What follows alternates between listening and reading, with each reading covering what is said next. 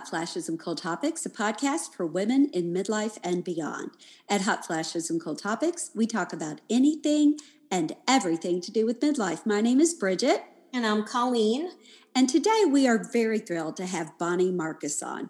Bonnie Marcus has written a book called Not Done Yet How Women Over 50 Regain Their Confidence and claim workplace power. And once again, I'm sorry to have missed this, but I kind of had lost my voice and I was a little sick. So I had to miss a few episodes because it's hard to interview people when you can't talk. Yeah. So uh, Colleen took this one, and yeah, I some sorry good interviews. I'm sorry you were sick, but hey, yes, yeah, I got to learn a lot. Yeah, um, Bonnie was really generous with her suggestions. There are a lot of women in our demographic who feel like they're slowly becoming invisible at work. They're afraid to speak up. They're afraid that the millennials are slowly taking over their jobs. And so Bonnie talks about in her book, Not Done Yet, practical ways that you can talk to your bosses about discomfort in the workplace. Talk about creating a journal of your achievements so that you remember what you're capable of. And really important having mentors. You know we think of as a mentor uh, of a mentor as somebody who's older than us that's going to teach us stuff or that we're mentoring a younger person. But a younger person can be our mentor as well. So you can't be afraid to ask for help. If there is a you know i always go back to technology because we're a little slower on the technology range. If there's something you don't understand go to one of them and say can you show me this? I want to make sure i'm a part of the conversation. And we discuss a lot of that during the episode she offers realistic tips in the Not Done Yet book. And I think that we need to take our place at the table. And she talks a lot about that. Mm-hmm. And now that you're back and you're healthy, you will be coming on to more shows and be able to use your voice, Bridget, to talk yes. about. now know, that guys, it's back. Now yes. that you're back, we're coming close to the end of season two, if you can believe it. It's the end of September. We'll be in season three. We have some mm-hmm. amazing guests.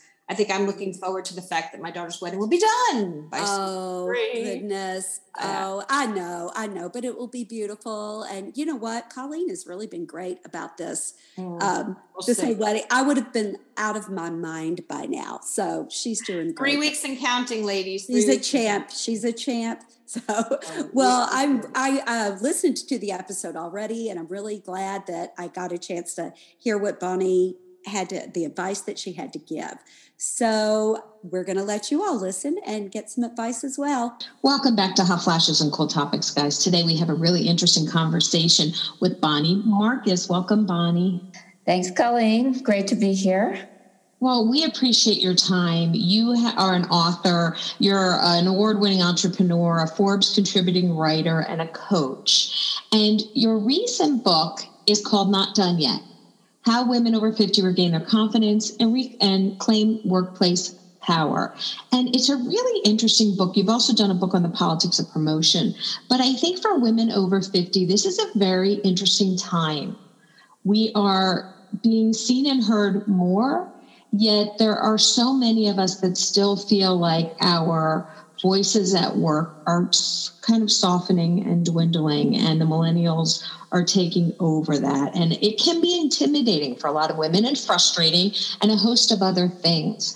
So I read your book, and I really like that it was divided into three parts.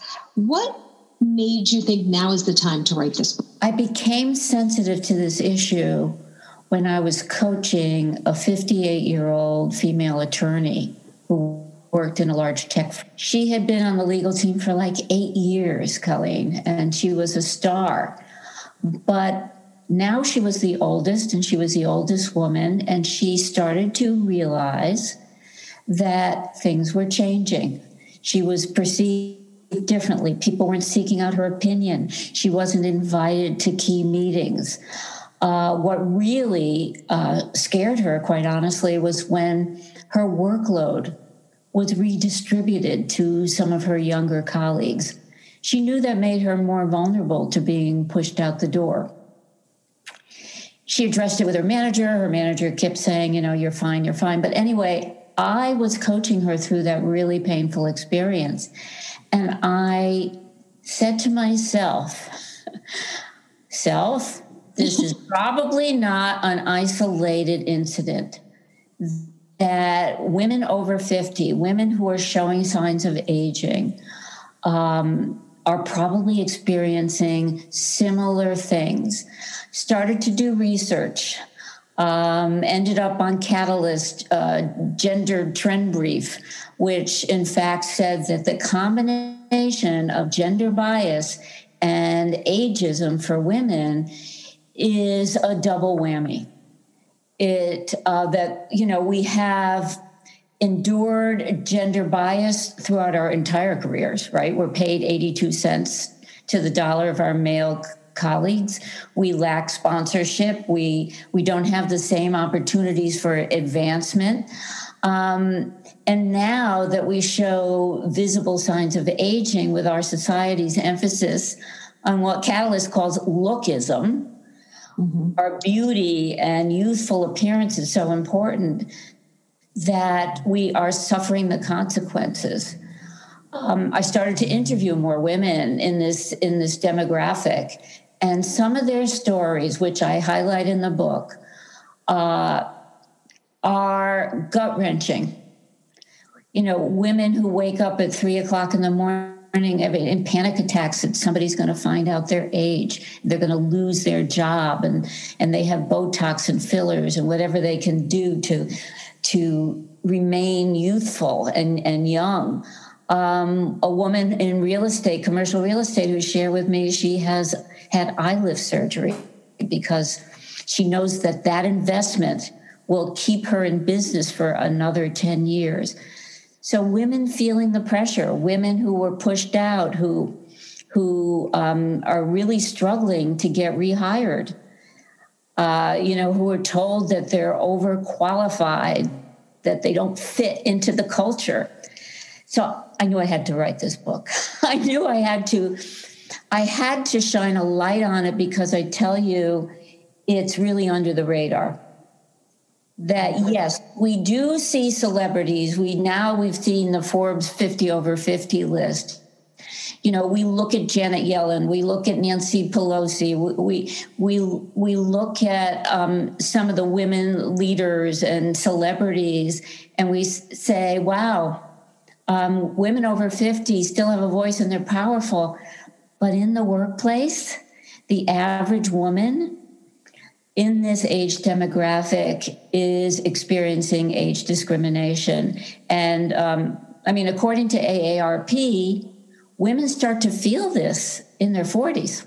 I definitely want to talk about the commonalities of some women in power today that you see as far as their personality and their traits. But before we got, get to that, I kind of want to start with the first section of your book, which talks about the fears that are common for women in the workplace that seem to resonate in the research you were doing. Things like you're too old to get promoted, you're too old to compete. What do you think starts that conversation in a woman's head? When does she start? I know you said 40s, but what triggers those fears within women? Well, I think it starts, um, uh, you know, when we're children, when we're when we're young girls and we're brought up and and we receive messages that we're less than, we're not enough. Um, what happens as we age and we t- turn 40 and start to show signs of aging is that you know now we um, outright are, are getting messages that kind of validate all that internal stuff that we've had in our heads our whole lives. Uh, I de- dedicated a whole section in my book to this because we, our ageism, our gender bias and ageism is so ingrained in our society, so ingrained that we don't even realize the, um, you know, how prevalent it is and how it has affected our mindset and our view of the world. And the danger is that when we in, start to internalize and believe these things, we hold ourselves back. And really, what I want to say in this book is this is what you have control over. You, you know, you're not going to go out and change the workplace practices and policies overnight. You're not going to change society overnight. I mean, God knows, I hope all that will will change over time. But what we can do is really change our mindset um, bec- and understand that there are significant ways that we hold ourselves back because of some of these beliefs. For instance, if we think we're too old to get promoted or ask for a raise, we are not going to do the kinds of things we need to do to stay marketable to, to get that promotion or raise. We are going to pull ourselves away. Uh, into the sidelines. We're not going to be visible. We don't want to, you know, bring attention to our age. We aren't going to raise our hand and share our opinions. We aren't going to volunteer for special projects. We're not going to do the kinds of things that we know are critical for us to be successful in our careers. So it ends up being this vicious circle. And I think it's important for women to really self reflect and take an inventory of some of these beliefs that we have and ask ourselves, well, what would our career be like? What would our life be like if we didn't believe this? You know, and then really jump into and step up into the power of of uh, pushing those aside as best we can. We're not going to get rid of them totally, but we can we can give them less energy and that's what's a self-fulfilling prophecy if you believe it strongly enough and it's difficult like you said because the media and other businesses are so millennial based and one of the things we talk about a lot on the show is is we are powerful consumers so we should be mm. addressed as such yet most power is given to the millennials what can a woman do when to change that mindset, to start saying, I have that, my age is valuable. How can that, what steps can they take to start addressing that? Well, I, I think we, first of all, we need to understand that um, we don't own that power. We don't own the value of our age, our talent, our ambition.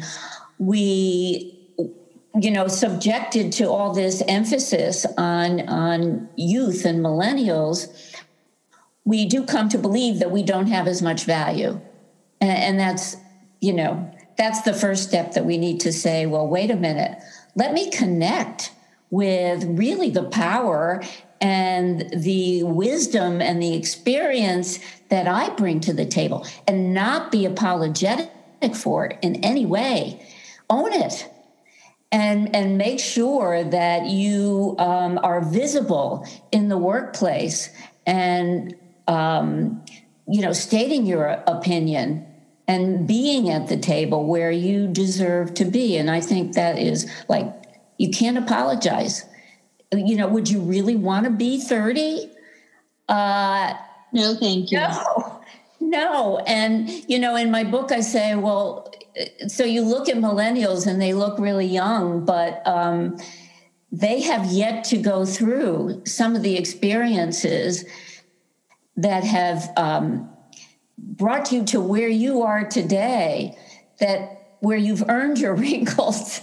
you know, they ha- they haven't gotten there yet, but they've got a whole bunch of lessons to learn yet that we already have learned, and we can position ourselves as leaders and mentors for some of our younger colleagues, um, you know, to help them navigate some of the complexities in the workplace, as well as balancing, uh, you know, perhaps motherhood if they make that choice with a career. Those types of lessons that that we learned. As you ask in the book, what ways are you giving up your power? Mm-hmm. That you don't even realize you're doing. And, you know, I thought one of the really practical ideas that you had was that you have to be knowledgeable on what's happening today in your business. A lot of, you know, women are still not, you know, internet savvy, social media savvy, and you kind of have to step out of your comfort zone and get comfortable with being uncomfortable there because in order to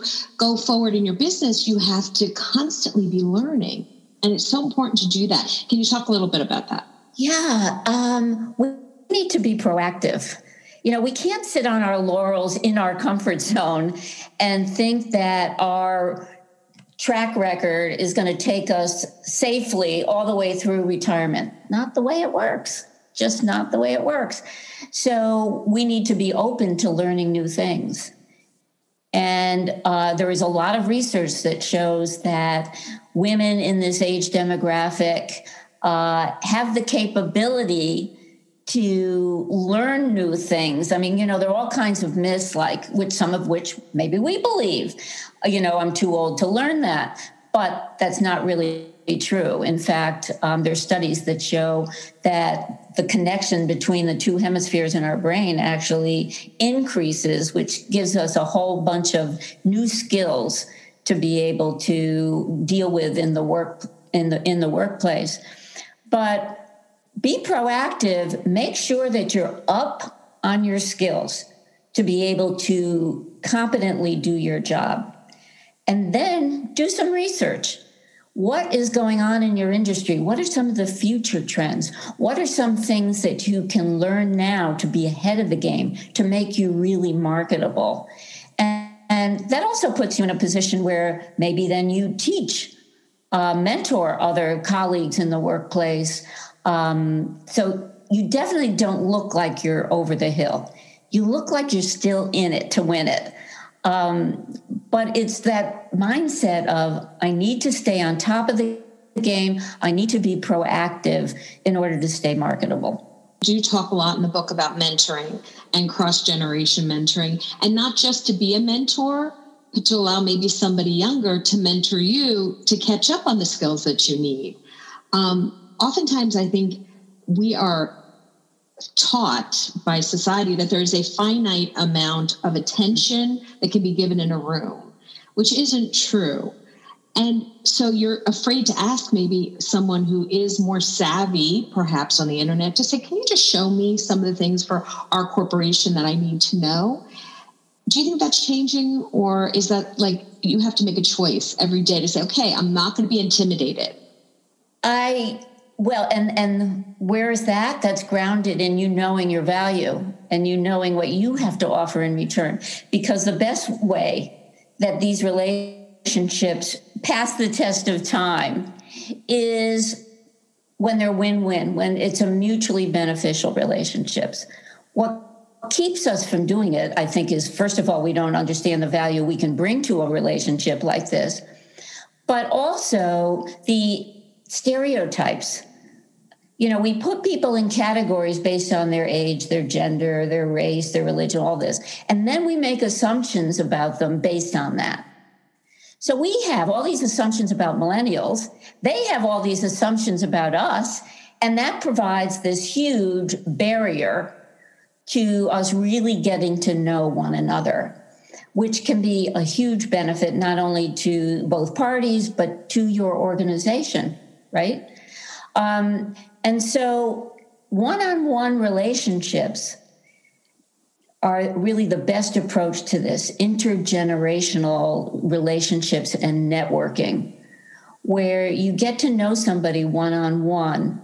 And that really, those barriers start to come down when you get to know somebody.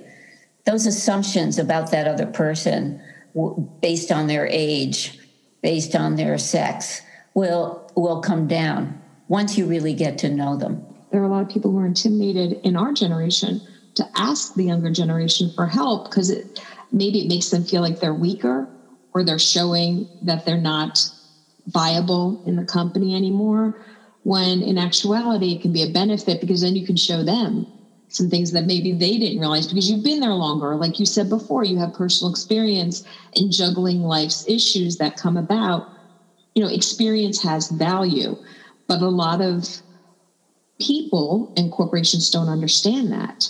Do you find that women are taking their place more now, a seat at the table, as they like to say? Because I know it's going to take women CEOs and the head of corporations to really change the narrative. Actually, there is research that shows that it's not happening, not just because companies aren't trying to advance women. I mean, that's part of it, where companies fail to do what's necessary to retain women. Um, and I say, why don't you ask the women what they need to stay on board? But that doesn't seem to that doesn't seem to happen. Um, but a lot of women are making decisions now, according to research, where they think they don't think it's worth it. Really? Yeah. And so they are opting out of some of the leadership, top leadership roles of sitting at the table. I mean, that doesn't mean that they're not contributing. Maybe they're not in the C suite, maybe they're not on the board. But yeah, that that's a troubling trend. And what that shows to me is a huge red flag that workplaces aren't doing enough to retain women. We have spoken to several women um, in the corporate realm that try to address the issues of menopause in business and mm-hmm. try to say that there are certain just like we have you know when you're when you have a baby you get time off women are terrified if they're symptomatic in menopause to bring it up in the business world to their jobs. They don't want to say i'm having a really bad perimenopausal day. Can i take the time off? So that adds to in our age demographic another layer of stress because there are women who actually quit their jobs just because they are going through perimenopause and are suffering so greatly and are afraid to talk about it. And corporations are not addressing that concern. Have you found that in the research uh, yes. I mean, I interviewed some women who, you know, uh, a woman who's probably a bit older but she was a leader in financial services. Um, and she was the only woman and the only older woman. Um, and she she did tell me about her fears with menopause when she was giving some of these um, big presentations, and she would you know she was suffering with hot flashes. But at that point in time, and, and you know that was probably a couple of decades ago at least, you just kind of power through it there was no way that you could bring this up or make an excuse because you were trying to be more like a man. I think that now the trend that we see is that women are accepting their femininity, they're accepting the power of their femininity and everything that goes with it, trying to be, you know, much more authentic um, and powerful as a woman rather than trying to be a woman like a man. You know, the second part of your book, you talk about stop thinking small, to start, you know, really appreciating, declare your ambitions. That is so hard for women to do. How can a woman in our demographic start changing that mindset to stop thinking small and to actually want to shrink in a room, just keep my job, don't cause waves? How can they start changing that mindset? Well, they need to own their value and their talent. Um, you, I help a lot of my clients to identify what their value proposition is, uh, and that is how their work leads to positive business outcomes. You know, we we tend to identify with our title or our job description. We don't own the impact that our work uh, has on the business how it really makes makes a difference. And that gives you the confidence to understand wow you should raise your hand. You do have value here and your opinions do count. Um, and so i think that's really the first start and with all my coaching clients and all the programs that I do with my clients, we usually start with what is that value proposition? Because, you know, we take it for granted that anyone can do what we do and how we do it and get the same results. And we're all unique and we all have a different way of uh, doing the work that truly, truly makes a difference. And with that, we can begin to build influence in the workplace we can begin to lead with that understanding how we can help others, our team, our manager, the business, achieve their objectives. So it's a really powerful way to understand I'm not small. I have a lot I have a lot to contribute here. That's that's my foundation now. You made a statement in your book that said ambition does not end on a particular birthday. And I believe that if you have the ambition, the willing to learn, you take the experiences from every career you've had before exactly. to the next one. And that's an invaluable thing that is really pushed under the rug for a lot of women. Every experience you have in business and life has value and it makes you that much more marketable. But like you said, it's really changing the mindset of not just us, but of the people we work with to show that. And we, and, we need to possibly rethink the ambition. I mean, we think of ambition as, oh, I need to make it to the C suite, right? Um, you can be ambitious as a podcaster. I, you know, I think we we need to uh, rethink what some of our objectives are and really where we're going to focus our energy going forward and understand that we can be ambitious at whatever we're doing. We can bring that same focus and energy to our work. You also talk about keeping a success journal. Mm, you tell a lot of your clients to do that. And why is that important? We discount all the things that we do. We for, we forget, and we um, we really don't acknowledge and celebrate some of the wonderful things that we do, some of the results that we get, some of the things we do in, in our personal life, um, as well as our professional life.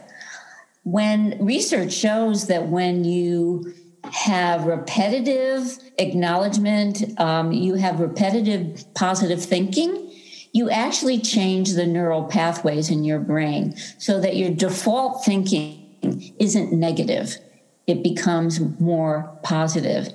So um, I like to tell this story where you know you're driving home from work, or in the days when you did, you turn off your computer, um, and you're not zooming, and you say to yourself, "Oh, I can't believe I made that stupid statement in that, meeting," or I, I should have raised my hand and brought up that point, or you know, I sounded so stupid or I didn't say anything and now I'm never going to get a raise and I'm you know people are going to think I'm stupid.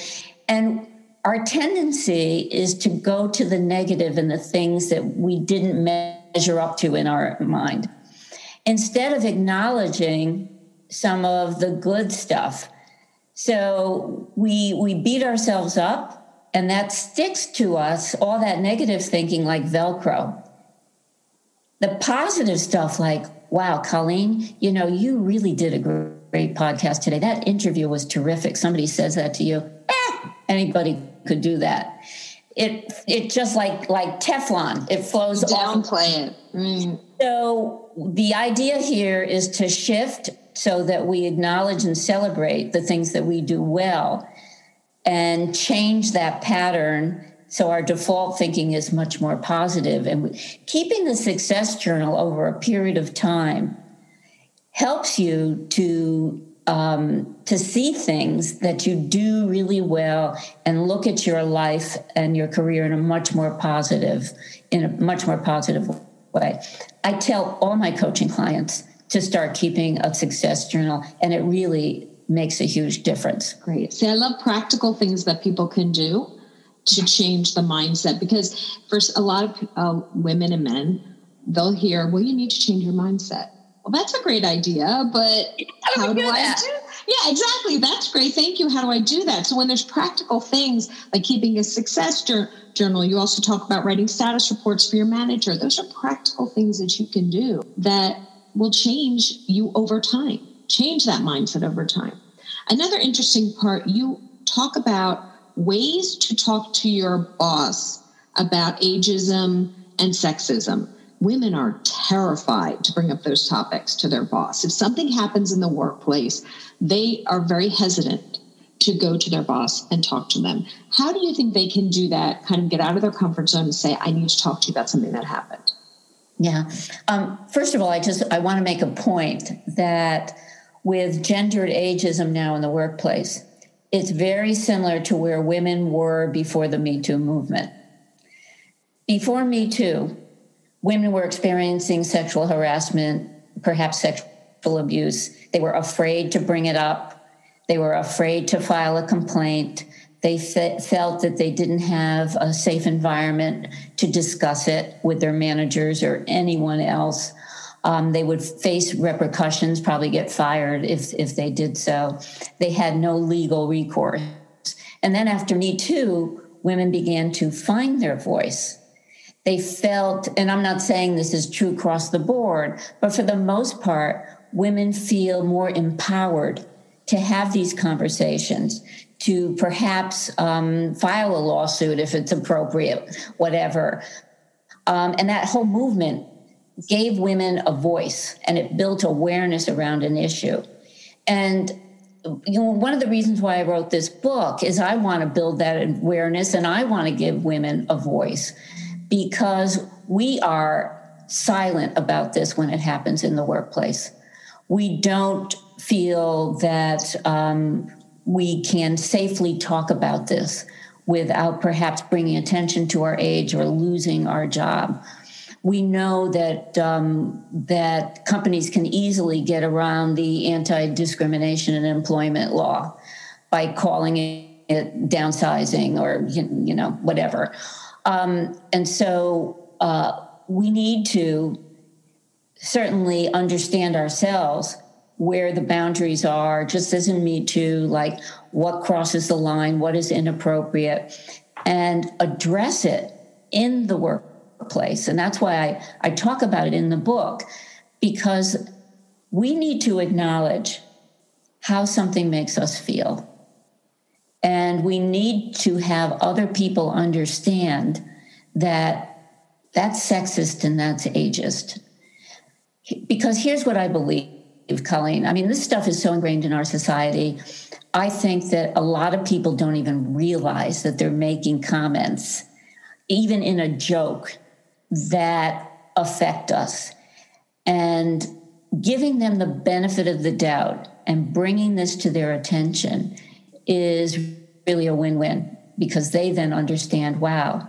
It's just like when somebody said before you know oh you look so good. A man would say to a woman you look so good today you know love that dress on you or something. Certainly didn't realize that a woman might take offense at that right, right. how that would make her feel. But now now, uh, with more awareness about it, they perhaps do, unless they're totally in a bubble. So, having a conversation with your manager, depending on how what your relationship is like with that manager, and assuming that it's okay and that you communicate pretty well, it is important to uh, to state how that action or comment made you feel and um, and and let them know and communicate it in a way without being uh, aggressive like you did this and that was terrible. And and so i give a couple of different scripts in in the book for how best to a- approach your manager or your hr representative um, again somebody in a group might make a joke or a comment. Maybe you don't want to address it in front of the group but maybe one on one afterwards. You know you know when you referred to me as being around you know when abe lincoln was here yeah that made me feel See, i just made i just laughed and i shouldn't have. You wouldn't believe some of the comments right? Some of the comments.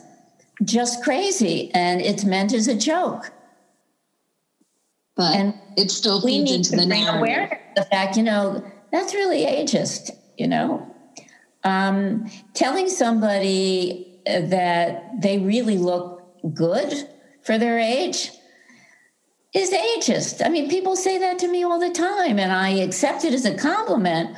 But on the other hand, I was like, whoa, wait a minute, that's ageist. How am I supposed to look at my age? No. You look good, period. End of sentence. It doesn't matter the age. Yeah, you're having a good day. Good. Thank you very much. Um, exactly. and, and another point on that, Colleen, is that we don't know how to look at our age. We don't have any role models. All the role models have had extensive work done. Some of them look amazing and some of them don't. But uh, the thing is that what are we supposed to look like? True. Right? It's we're living longer than we ever did, men and women, and I think the lagging cultural narrative. It, it's time to catch up, but yet catch up to what? Because we're working into our later years. what does that look like? So we're kind of inventing the wheel as we go in the hopes that our daughters and the next generation take for granted what we are hoping to change. But our demographic will be in the workplace a lot longer than ever before. And that and our demographic is growing. Yes. As a large as a percentage of employees. So um, you know we we need to be proactive. We need to stay marketable and keep that job.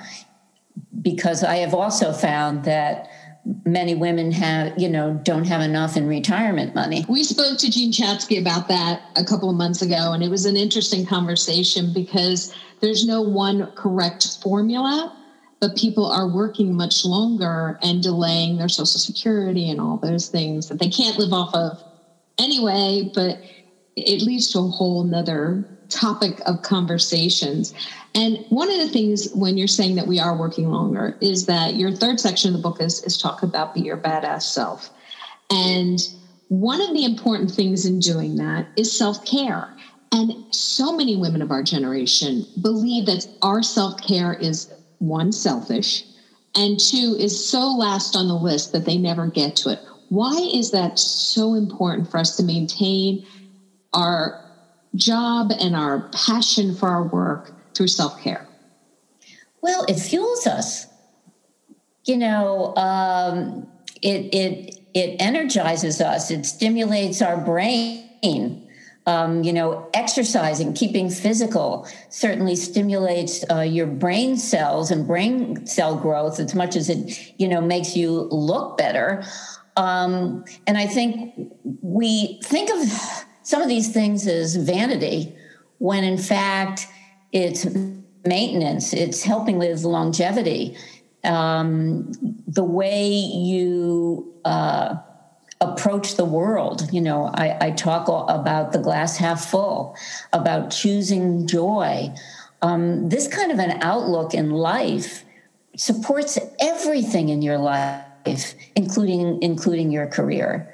You know, if you go into the workplace and you see somebody over 50 who doesn't have the energy, who always appears tired, who has very little interest. They do their job and they leave, they go home. Um, not not much of an investment.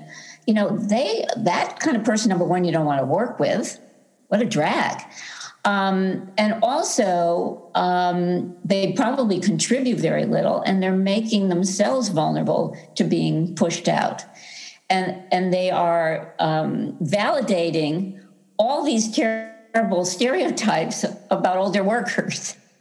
Right. Um, but you're right. I mean, as women, we have always put ourselves last, and I think that there's some of the power in in in being this age is that perhaps if if we were mothers, we are beginning to see a light at the end of the tunnel with a with an empty nest. There's more time to focus on our relationships to focus on ourselves and we need to grab that opportunity. If we haven't been doing it our whole lives we, it's time now to do it. As you were talking about before it's a mindset and perspective.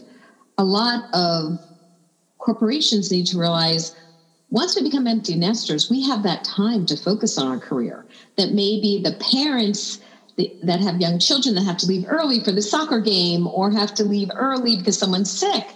Well, we're going to be there. We're sitting there saying, we have the time. We are willing to learn and we are willing to put in the extra time. And I wish that corporations would see that more because I do think it is a benefit for our demographic that goes unnoticed. Yeah, absolutely. And so I agree with you that self care is important.